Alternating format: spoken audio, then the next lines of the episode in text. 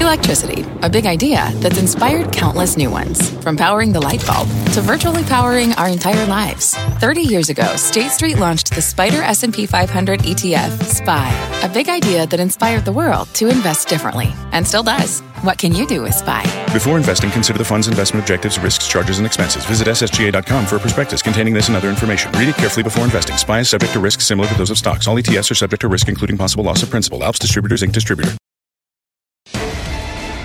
And yes, we do live from the NASDAQ market site overlooking the world famous New York's Times Square. This is the world famous Fast Money. Hi, everybody. I am Brian Sullivan in for Melissa Lee. And your traders on the desk tonight are Brian Kelly, Mark Tepper, Karen Finerman, and Guy Adami. Tonight on Fast, the man who moves markets. Mm. JP Morgan's Marko Kolanovic says there is a, quote, extraordinary opportunity in the market right now. And he's going to tell you where it is straight ahead. Plus, the great divergence why oil stocks are going down while oil prices are going up. Could this be the one group you must invest in next year? And a New Year's resolution for Potbelly CFO while the sandwich chain lost more than just 6% today. So there is a lot to do, and we will get to it all. But let us begin now with the Federal Reserve. As expected, no change in rates in the final meeting of both the year and the final meeting, guys, of the decade. Come on. But that's all in the past, guy. what should we expect in the future, in the new year? A rate cut, a rate hike? Steve Liesman was there. He was asking questions at the press conference, and he joins us now with more. Good evening, Steve. Sully, thanks. Uh, the Federal Reserve ended a momentous year for monetary policy by launching what it indicated was a new regime one where policy is likely to remain on hold for what could be at least several months. The move to neutral follows three successive rate cuts that began in August and a reversal of plans to hike earlier this year. Now, in the policy statement following the December meeting, the Fed called its current stance of policy appropriate. The Fed's overnight lending rate now standing at a range of one and a half to one and three quarters percent, and Fed Chair Jerome Powell saying that could be the case for a while to come. We believe that the current stance of monetary policy will support sustained growth, a strong labor market, and inflation near our symmetric 2% objective. as long as incoming information about the economy remains broadly consistent with this outlook, the current stance of monetary policy likely will remain appropriate. The statement said the Fed is monitoring global developments. That means it has its eye on the trade war and on foreign economic weakness in both China and Europe. While the chairman didn't rule out future rate cuts, he suggested the bar for hiking is high, as in high inflation. Powell said policy not on a preset course, but one sign rates could be on hold for a while. 13 of the 17 members of the Fed forecast no change in rates for next year, Brian. So you tell me, is that risk on or risk off? Well, I can't, but I know our traders can. I, I want to ask might. you one. I want to ask you one more question, though, Steve, because we do get a change next year. I mean, you got some voting members out, you got some new voting members in because they rotate every year. How you all you know all the personalities. How much change or dissent or debate do you think that's going to bring with it in the new year? You know, what's interesting this year we found, Brian, is that Doves became Hawks and Hawks stayed where they were and some people moved to the center. P- people aren't necessarily ingrained where they are. I think only one, Esther George, remained on the kind of hawkish end. Mester moved towards the center. She was hawkish. I mean, I, I got to wait to see what the policy is to know where people are going to stand. But one thing we do know, which I think is a development worth talking about, is that I think Powell has control of this committee. This is policy that he supports, and the, the, the, committee is not in a place that A, he doesn't support, and B, that he didn't lead it to. And I think he's engineered. Let's talk about what happened. We went from planned rate hikes to, well, now we're going to cut to three cuts to now on hold, all of that in a 12 month period. Uh, it's well to remember this time last year we had a 3% 10 year, and we had um, a forecast from the Fed itself that the funds rate would be 3% at the end of this year. Instead, cut it in half, 1.5%.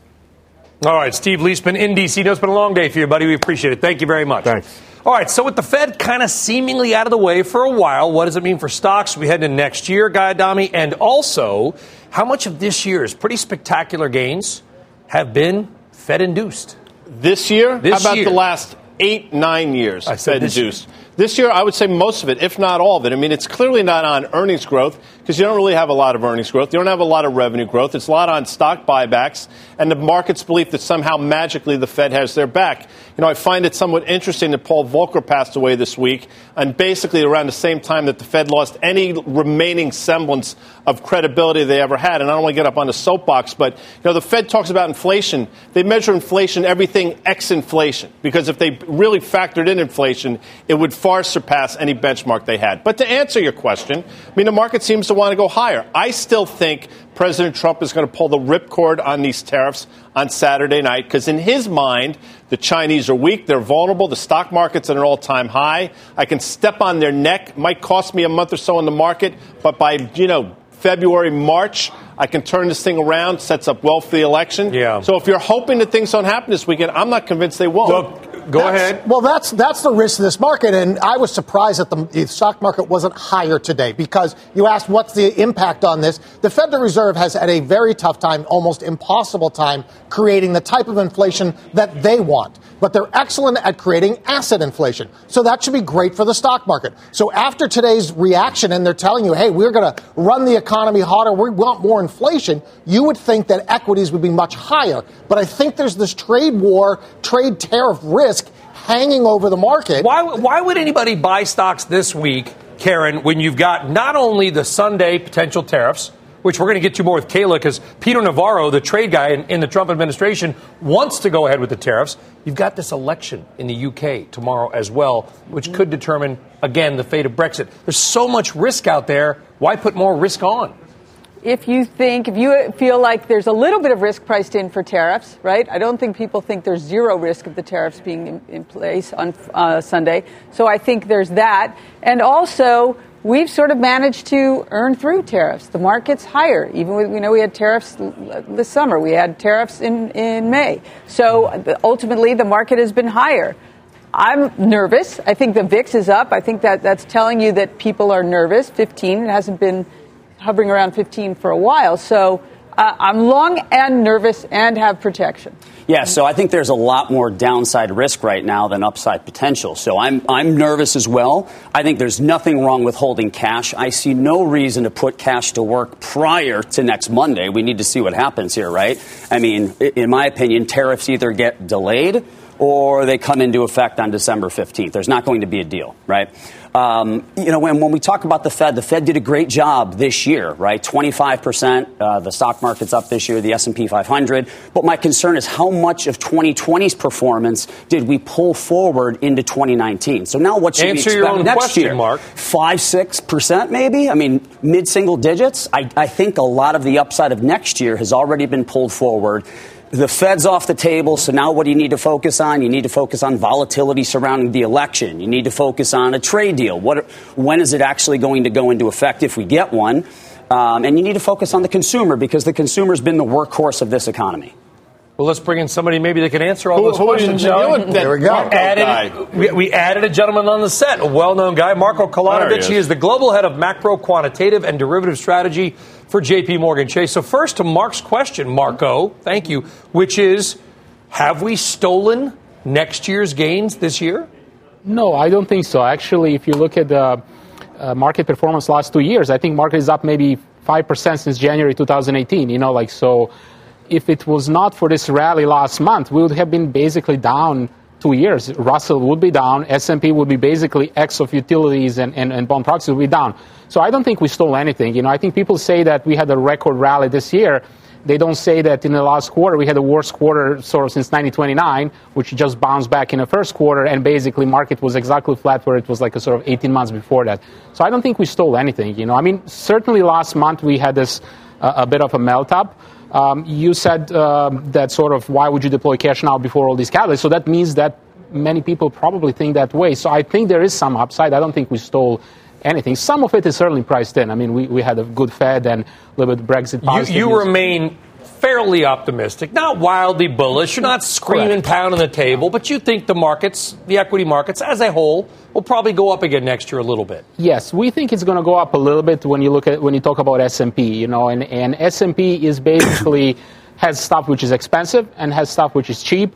We think it's going to be a bit of rotation, but globally, sort of equities Uh, outside of US, we, we think it, they can go higher. You know, so if you look at emerging market, if you look at Japan, even Europe, um, and then specifically some of the sort of cyclical sectors, we have, uh, have a, quite a bit of a space. So the Fed, since I think it was September 17th mm-hmm. or 11th or something, when overnight rates spiked to 10%. I mean, there is a, they've increased their balance sheet faster over the last couple months than they've done, I think, over the last 10 years.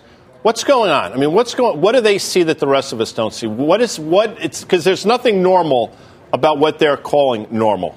So certainly we have a slowdown globally in manufacturing as driven by the trade war. Um, still, there is a lot of uh, political uncertainty, and not just coming from U.S. but other parts of the U.S. Uh, they see that. I think they probably also recognize that they did over tighten in the second half of last year, specifically in December. I know Powell was saying that they would probably do the same thing, but December was the worst month since 1907 for various asset classes if you hike in that environment. I think they're a bit over tightened, so I think they're sort of adjusting it back because of trade war. Uh, I think the, uh, the uncertainty is prompting central banks around the world to cut. So actually, if you look at it right now, number of central banks that are cutting versus uh, versus hiking is, is near record. You know, so we do have something which looks a little bit like a synchronized monetary easing globally.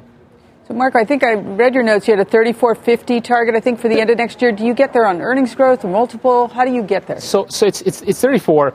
And, and basically, uh, we do have a, a, a, bit positive view on earnings on 180 uh, and EPS on S&P.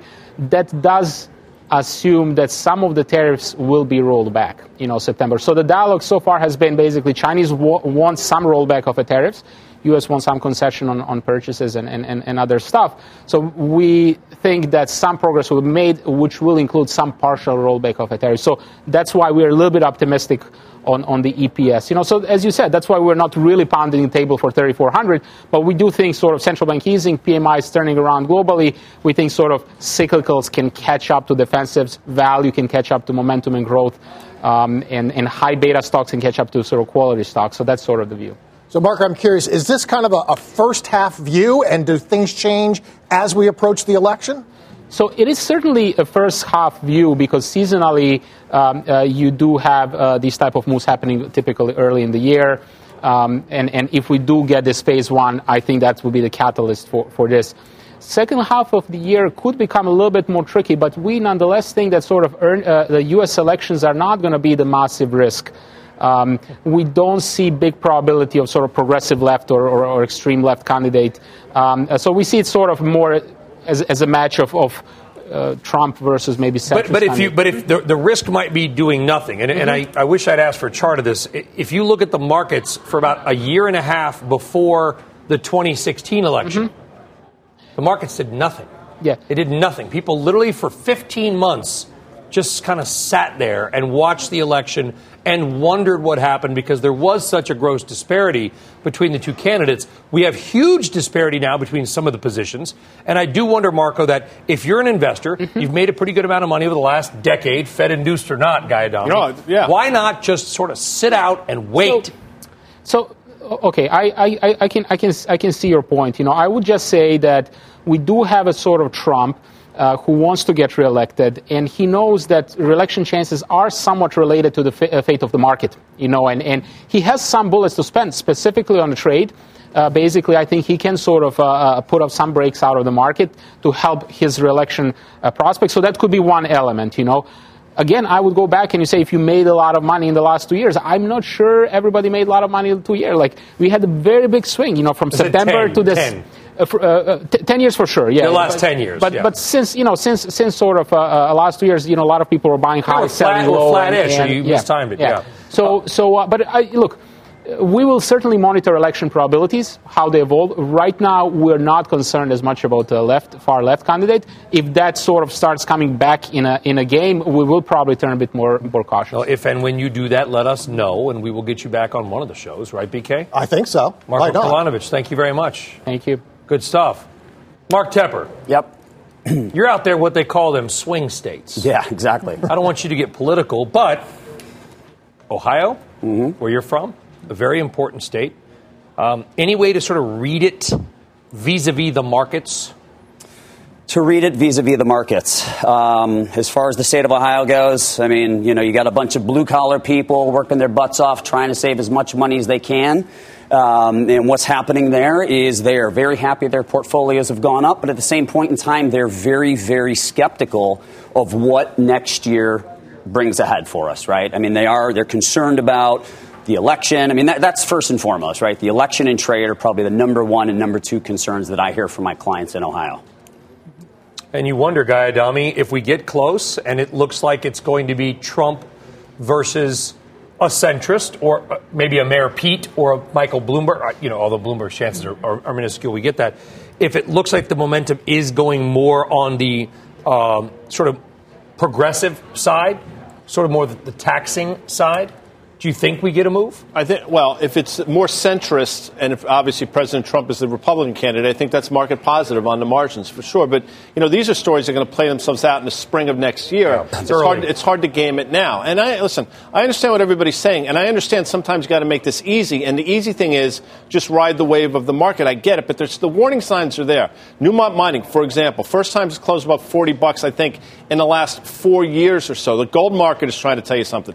The yield curves flattening out again. I mean, all those things are out there. Nobody cares until they do. And I'm telling you something that repo market stuff, which everybody says is not a big deal. Don't it's say everybody, my friend. I, I, we, we've, I've talked about it. Fair enough. You know, I a shouldn't point say where everybody. people say, "Why do you keep bringing it up?" Because it's a because big deal. there's nothing Yeah. wrong with it. And if there was nothing wrong, now it's happened before. This is not. It, it has happened before, but it is unusual. It's more than unusual. This year's different too because of Basel III, though.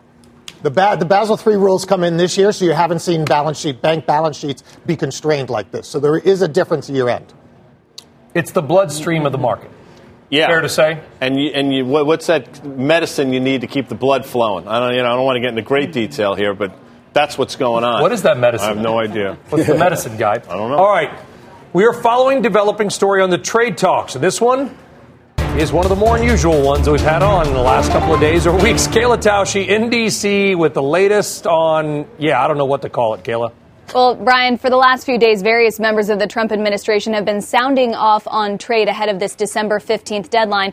But the resident White House hawk, Peter Navarro, is leaning on his fictional alter ego, which he calls Ron Vara, to disseminate a case that tariffs are good and a phase one deal is bad. In an email memo circulated on Monday, December 9th, obtained by CNBC and first reported by the New York Times, Ron Vera makes this contrarian argument that, quote, tariffs are working to defend economy and have had no negative impacts on growth or stock market rise. They spur growth by improving net exports. And he also suggests the White House, quote, get uncertainty out of the market by announcing no deal until after the election and ride the tariffs to victory. It's unclear why Navarro wanted these talking points out there, especially under the stage name of Ron Vara, and how widely he circulated this memo, the authenticity of which he confirmed to the New York Times. We reached out to Navarro and the White House for comment. Navarro, himself has been arguing upstream against this phase one deal since it was announced, Brian, but certainly now he's taking his case over email and sending out these arguments uh, as uh, his alter ego, Ron Vara, instead. Some sort of jumbled up anagram of his last name, obviously. I mean, do we. Right. Does he have another one? Is there like a third one, Kayla, that you know of? So far as yeah, so far as we know, uh, Ron Vara is the one that he leans on the most. He came under fire for this back in October when an Australian scholar realized that this character Ron Vara was appearing in many of Navarro's books, uh, and that he couldn't find this expert cited elsewhere. Uh, Navarro said it was an open secret that he it was essentially an inside joke that had spilled out into the open. Uh, but even after coming under fire for that and criticizing journalists for using their own anonymous sources, why Navarro chose to lean on this identity again to disseminate this case is really perplexing. A lot of perplexing turns. Kayla Tausche, thank you very much for that uh, interesting story. You could do the anagram on his first name and call it Tepper. Yeah. It's close. uh, anybody got anything on I, this? I don't understand why he didn't use his name, right? Yeah, He you is have in a a, powerful By the way, you're one of the most powerful people in the government, and you're advocating a Right. very strong position on something you have said publicly many times. Yes. Yeah. Exactly. It's like Guy Adami writing about the repo market problems under some Adamas. So, what was the best picture in 1991? I'll spare you the Google search. Big? It was Silence of the Lambs. Oh, yeah. Remember, Hannibal Lecter was a fan of anagrams as well. Louis Friend, Benjamin recall that whole Raspail thing? lived in Baltimore, but he may have lied. So maybe Pete Navarro's watching too many Jodie Foster movies because that is as lame as it gets. And I know he watches the show Lame. Lame. There you go. Male anagram. All right. Earlier today, we heard from investor Jeff Gundlach. Here's what he had to say about any kind of a trade deal. I've been uh, consistently stating that there will be no trade deal until the 2020 election. There's absolutely no reason for China to do a trade deal on the terms that the United States wants when there's an election coming up in less than a year and potentially they could have somebody else that is more old school and wants the genie back in the bottle and would take the tariffs away. BK? Well, I'll tell you. Sitting there nodding, I assumed you had something to say. You know what I've been nodding about is there's somebody on this desk who said this for about a year and a half. His name's Guy Adami. He has said consistently that you will not have any trade deal until after the election. And I think you have to, at least as an investor, plan for that now. I mean, we came with this phase one, which came out of nowhere. I don't see a lot of incentive except for perhaps a weakening Chinese economy. That might be the catalyst to get them closer to the line. But it's, you know, we're a year away from, from him, say, from the president off, saying we're getting close. Guys get a lot of love, well deserved tonight. True. I love you. All right. And number two, what Gundlach also said was that he had read some white paper, whatever, that basically the phase one deal, he called it phase point one because it wasn't like we're going to make a deal for you to buy soybeans. It's we're going to make a deal for you to maybe buy soybeans somewhere in the next few years. That even if there was a deal, it's nothing. It's, Right. I think, I think there is an argument to be made for, for some certainty, though. Right? It's a step in the right direction. Exactly. I, I do think there's going to be a, be a deal, though. I mean, if you think about it, President Trump A global approval deal rating, or a small- small small deal. Something has to get done because President Trump's approval rating is directly correlated to any progress on the trade front. And as we near that election, I think he's got to get a deal done. China doesn't have as much incentive, right? So that that's the Why issue. don't we, we're maybe we dealing just keep the tariffs at this level for the rest forever, right? I mean, Chinese, their currency has gone down. Some of their suppliers are eating it. We're eating it a little bit. The consumer keeps chugging along. We'll see. All right, coming up. Ron's point. Yep. Sales up, stock down. Kind of sums up Lululemon right now, but it's been one heck of a moneymaker year for investors. We're going to dive into Lulu and then perhaps the most confusing market story this year. Hmm. Oil up, oil stocks way down, plus a stat that will blow your collective minds. As always, we are live from the New York Times Square, and there is so much fast money right after this.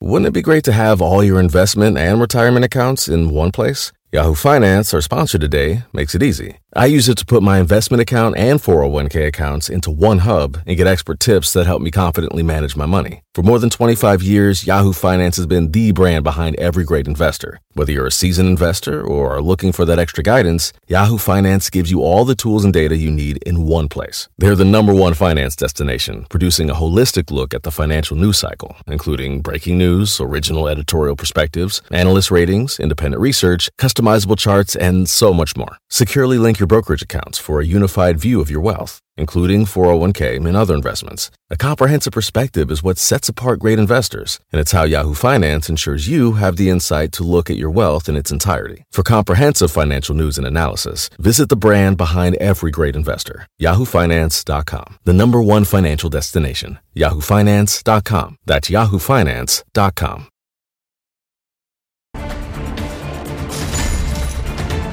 All right, welcome back to Fast Money. There is an earnings alert on Lululemon and shares the retailer. They're down about 4.5% right now. And after hours, the back of those results, let's get to Meg Terrell back at CNBC HQ, who apparently has changed her beat. She's now covering retail. Meg, we appreciate it.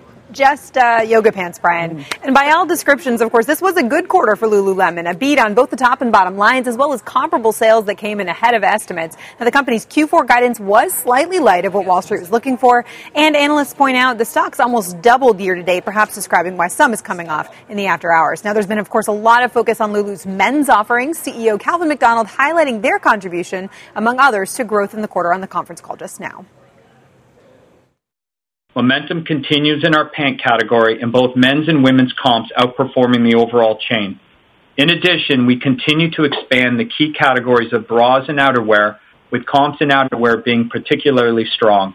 And in men's, I'm proud that we increased our revenue 38% this quarter, which is the largest increase of the year.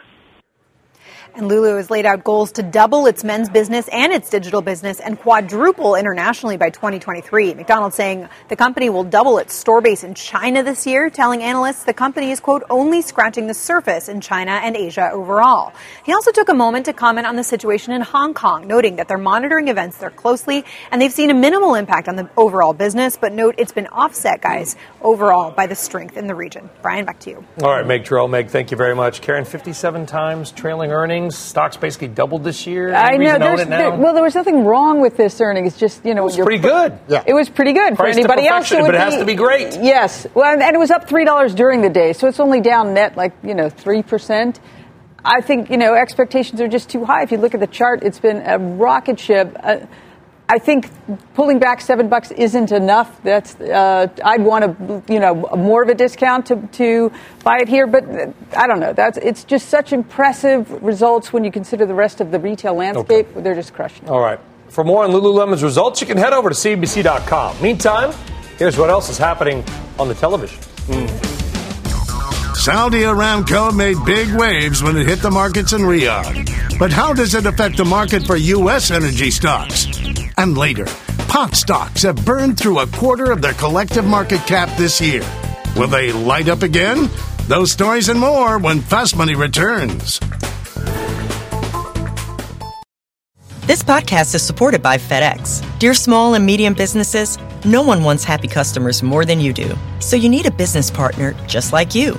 Like FedEx, who understands your passion for serving your customers because they have the same commitment towards you.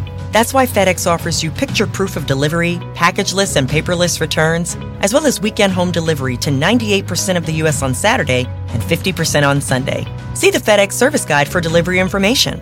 What's more, FedEx Ground is faster to more locations than UPS Ground. Trust FedEx for timely deliveries. See what FedEx can do for your business. Absolutely, positively FedEx. Imagine earning a degree that prepares you with real skills for the real world. Capella University's programs teach skills relevant to your career so you can apply what you learn right away. Learn how Capella can make a difference in your life at capella.edu.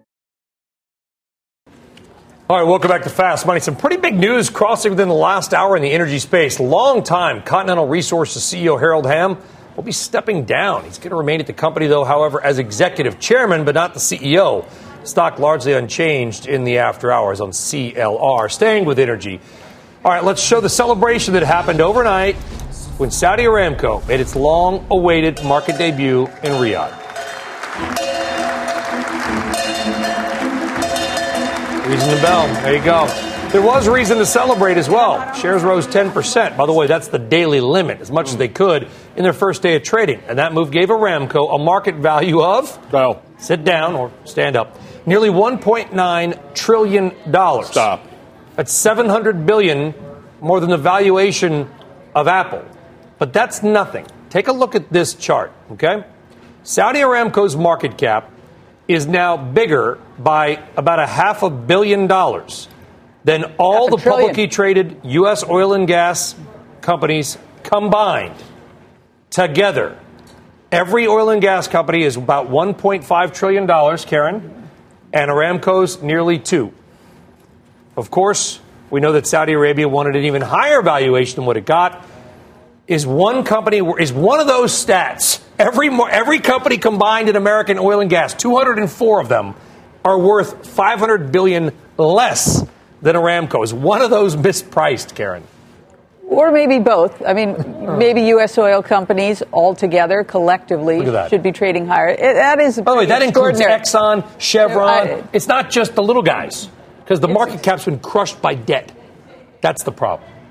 Right. So, I mean, if, if you're if you're bullish and there's debt, then the U.S. oil companies you would think would outperform.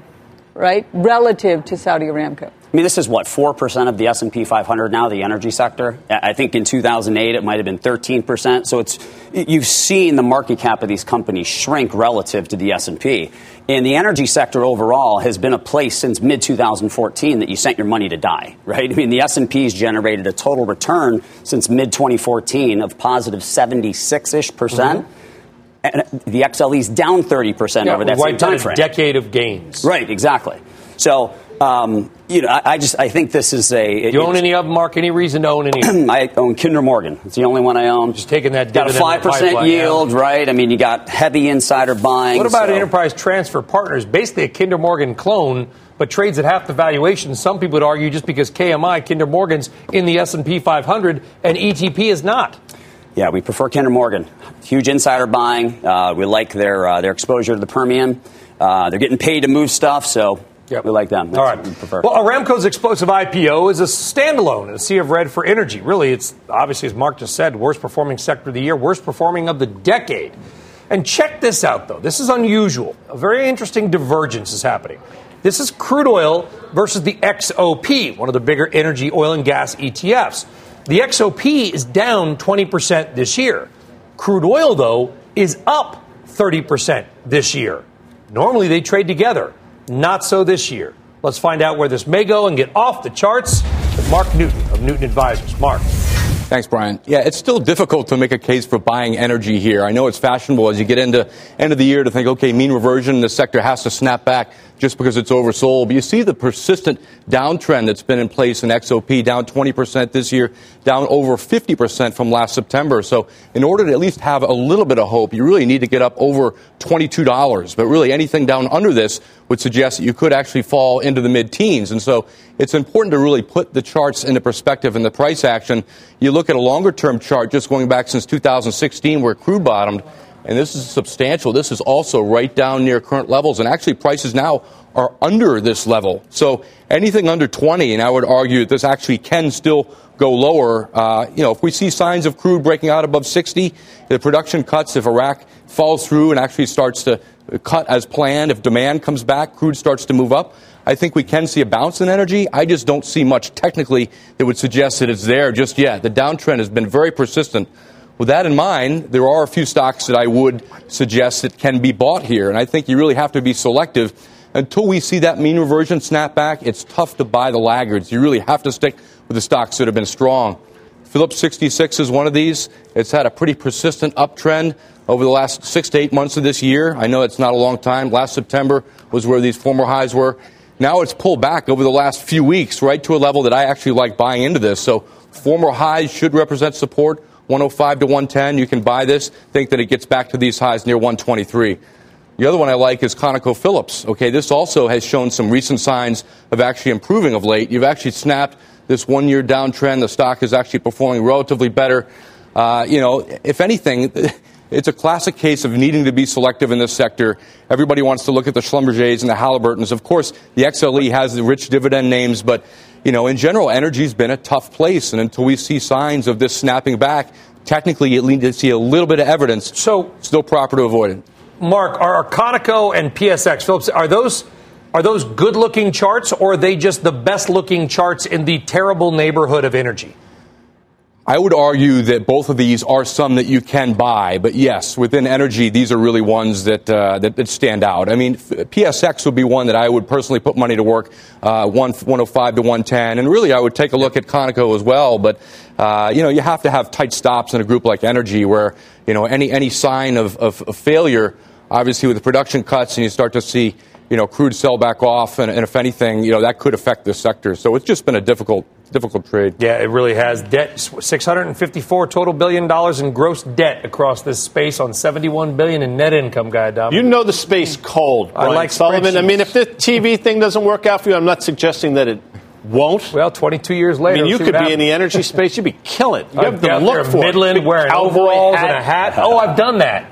By the way, PSX as listen, major double bottom at 83 and a half, and the chart just illustrated that. But you know what? This 122 level that we just failed at, that's where we topped out in August 2016. 105 is interesting. I actually think this trade's a little bit lower. You buy it, and not for any particular reason other than it's a 50% retracement. Around $100 or so is what Okay, so as we talked about, debt is a huge story. Most of these companies have terrible credit ratings. They are junk or they are near junk, but there are six stocks out there that are currently rated as A or better by S&P. Mm. Ready? Here you go. Exxon, it's AAA. Chevron, Schlumberger, Halliburton, Baker Hughes, and EOG. Six with an A credit rating. That's it. Be- Out of 204, well, about 150. Lot of debt that are- out there. About 150 that are rated. Any of those you like? So it's a longer term play, but I like EOG. And it's not because it's oily, it's because it's gassy. Best and I management think, team in oil and gas says every single person I talk to. And I think if you're thinking about what do you buy, what do you buy low, sell high, natural gas for the long term, next three to five years, you want to be in that space. Okay. Thank you very much. Good discussion, Mark. Thank you. Fellow Hokie, by the way. All right, we are on Retail Watch. What to expect from Costco when they report their results tomorrow. And later, pot stocks, you know, they have been tough, gone up in smoke. But there could be some new green for the space of the new year. Green, the kind that you can make. We are headed to Sin City. Come on. To talk. Yeah, we are, Guy. Not literally. We're going to do it on television, so we'll stay here. Fast Money is back in two.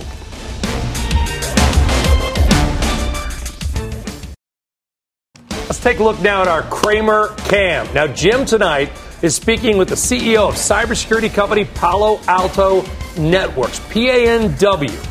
You got to catch that full interview, of course, that's coming up at the top of the hour. Jim, Mad Money, 6 p.m. Eastern. We're back in two minutes. All right, welcome back. A retail sweetheart of the market is suddenly slumping just a bit. Mm. Costco stumbling, tripping, sliding, whatever you want to say. In tomorrow's earnings reports, down about 2% since mid November. Not a disaster, but it's not up. But over in the options market, traders say that betting against Costco could cost you. Mm. See what we did there? Danielle Shay of simplertrading.com joins us now to break down all the options action. Danielle, welcome. What are you seeing in the options market of Costco?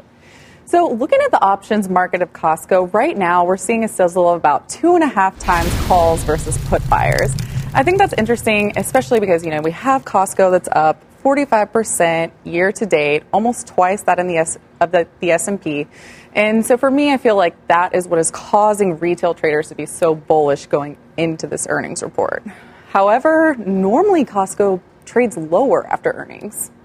So when you look at that options imbalance, would you Mhm. call it an imbalance first off, the two and a half times? Yes, I would call it an imbalance. I'm not seeing really unusual options activity just because the activity is spread across a variety of strikes. It just seems to me a, a bullish slant. It, it is a bullish slant on Costco. We can see there, there's the implied versus sort of the average. You know, around the desk, and we'll come back to Danielle as well. Costco, you know, this has been a good stock until recently, Karen. Mm-hmm. You want to dip back in on any kind of weakness, or do you think that the run is done? You've made your money. Well, just kind of looking at what you're saying, it would seem to me 3% volatility versus 4 average. You wouldn't be a seller of that straddle for tomorrow. You'd rather be a buyer, it sounds like. Well, you know, honestly, for me, one way or the other. Well, honestly, for me, I would rather wait until after the report because the last six out of eight quarters, it traded lower and then proceeded to rally to a new all time high. So I would actually rather not trade the report and wait and buy the dip.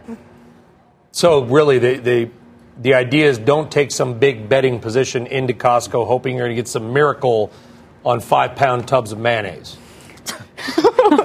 well, potentially, but I mean, if you look at the range, actually, I mean, you have a range between about a half a percent and eight and a half percent move. So you could potentially go with the straddle, but four of those times, four of the last eight quarters, it barely moved. So for that reason, I wouldn't stick with a straddle. What do you think, Guy? I think she's on to something. Now, the last four quarters, it's vacillated between up, down. Last quarter was down 9%. The quarter before was up 5%. Stands to reason this is a quarter that it can rally. People are scared of valuation, but you know what? The stock has been impervious to that. So I'm on Danielle's team. And you know what the uh, definition of wishful thinking? You should go into Costco this weekend and check it out. It's the 80 year old couple that goes in and buys like 40 rolls of toilet paper. I love that. It's fantastic. I mean, really. If I get to that point, which I probably won't, I'm just buying it by the roll. You know what I'm saying? just saying. It's a lot of fun, Costco. So what you're saying is buy buy Kimberly Clark into the, That's- into well, that's your hedge. into the close. That's your hedge. is what you're saying. That or short Kimberly Clark, Yeah, I do guess, under guys doomsday scenario. Thank you. You're welcome. Very much, Danielle. Thank you very much. I'm sorry about. I'm You're not sorry. I'm, I'm sorry, not sorry. All right, for more options action, tune into our live show every Friday, 5:30 p.m. Eastern Time. Right up next, we're going to be talking pot stocks with who else? Jane Wells at this year's largest marijuana business conference out in Las Vegas. You did a pot retail giant store, which is awesome. Now you're at a pot conference. Jane Wells, man, you're just flying.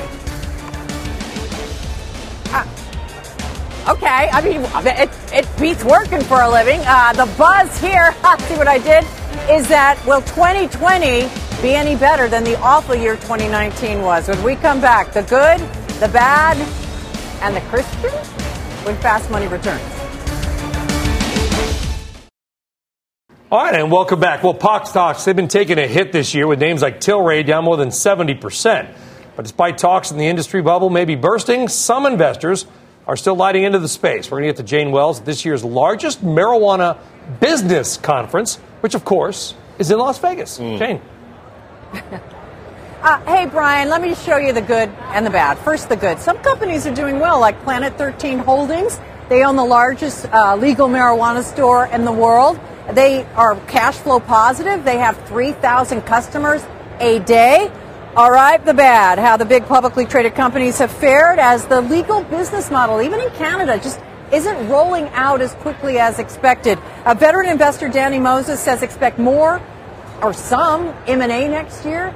See these companies issue new stock to try to gin up more cash. And he says be a little cautious about this rush into hemp and the whole CBD craze.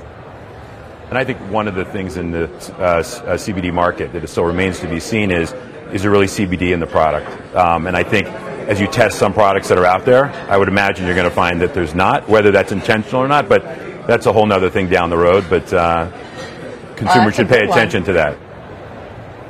Now, meantime, it's the biggest MJ BizCon ever, over 35,000 people, and you never know who you're going to run into here. I mean, they let anyone in here. I think a little bit of a reality check year over year. We were in such a different place last year. It was Dutch flowers. And, and I think uh, the promise of uh, 2019 is probably um, not the baseline for 2020, um, but I think build off of that for investors because you've actually shaken out a lot of dead wood. And finally, just in time for Christmas, cannabis for Christians. As entrepreneurs search for new markets, here's a new one. A guy who used to be the head of original programming at MTV has a bunch of new cannabis ventures, including God's Greenery. What we found is that there's this wave of Christians that really view CBD as God's gift of healing as they look at taking control of their health and wellness journey. Okay, up next, no lie, he says he's been approached about kosher cannabis. Ryan? Kosher cannabis. Okay, I like it. Um, Jane, here's a quick question. Um, is there any actual pot at the marijuana business conference? No, you can't have it in here. Actually, we saw a dog, a drug sniffing dog here this morning at How'd a pot go? conference. Let me give you an idea, though.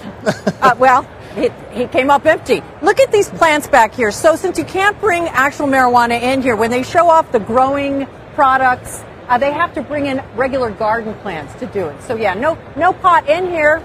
Smelled a little of it outside, but nothing inside. Very. I, I can't Even though it's imagine that in drug Nevada, sniffing but dog. not in here. Yeah, it wouldn't be a little bit busy. I mean, just people walking. Who knows? Jane Wells, thank you very much. Great stuff. All right, so we should note you just saw Tim Seymour, and of course, as you know, he's all in on cannabis. You can read all of his disclosures on our website. All right, what is your take on the pot stocks heading into next year, BK? They actually look somewhat interesting to me. I think, you know, to, the- to the point that you had this big bubble and it's now Boston, you're starting to see some of the kind of the, the froth go out of it. You look at something like a canopy growth and how that has traded recently starts to tell me that maybe some investors are taking shots here. The issue you have, obviously, is they're not earning money quite yet, and the regulatory change has taken a lot longer than I expected. But if you're looking to get into the space for the longer term, I think a canopy growth at these levels is not a bad place to dip your toe in. So I think after a 70-ish percent pullback, valuations are much more reasonable right now. So I, I tend to like the multi-state operators. So Green Thumb is, is my favorite in You're the still space. talking about m- not most states. I mean, what is Correct. it? Six, 16, I think it's.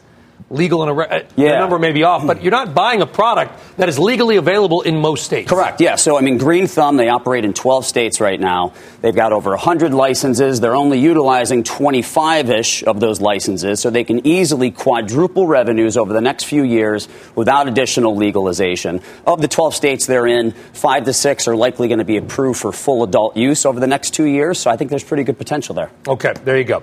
So if that last story is leaving you with a case of the munchies, perhaps up next we're going to talk pot-bellied and how this is an interesting story. One of their executives is leaving to go to a gym company. Pot-bellied to a gym company. You can't make it up. We're going to explain when Fast Money returns. Real story.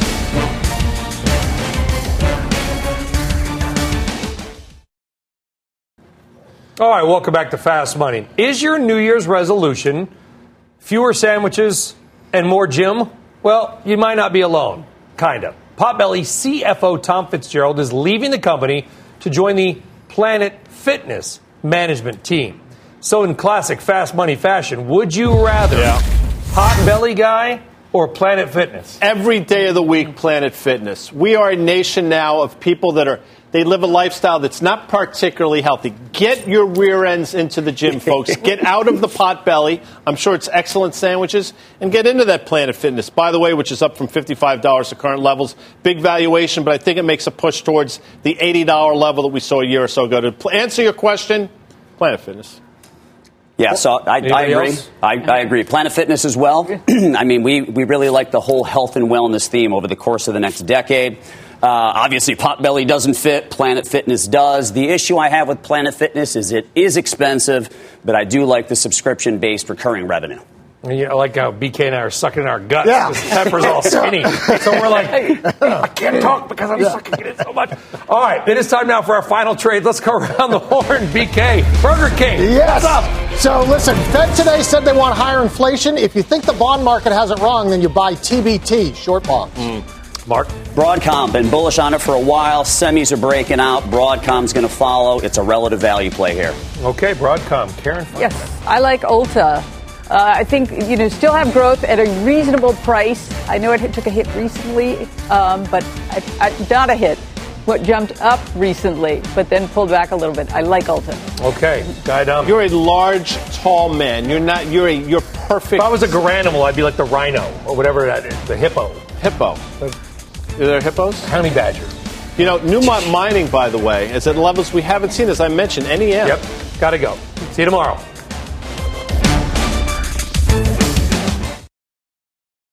This podcast is supported by FedEx. Dear small and medium businesses, no one wants happy customers more than you do. So you need a business partner just like you.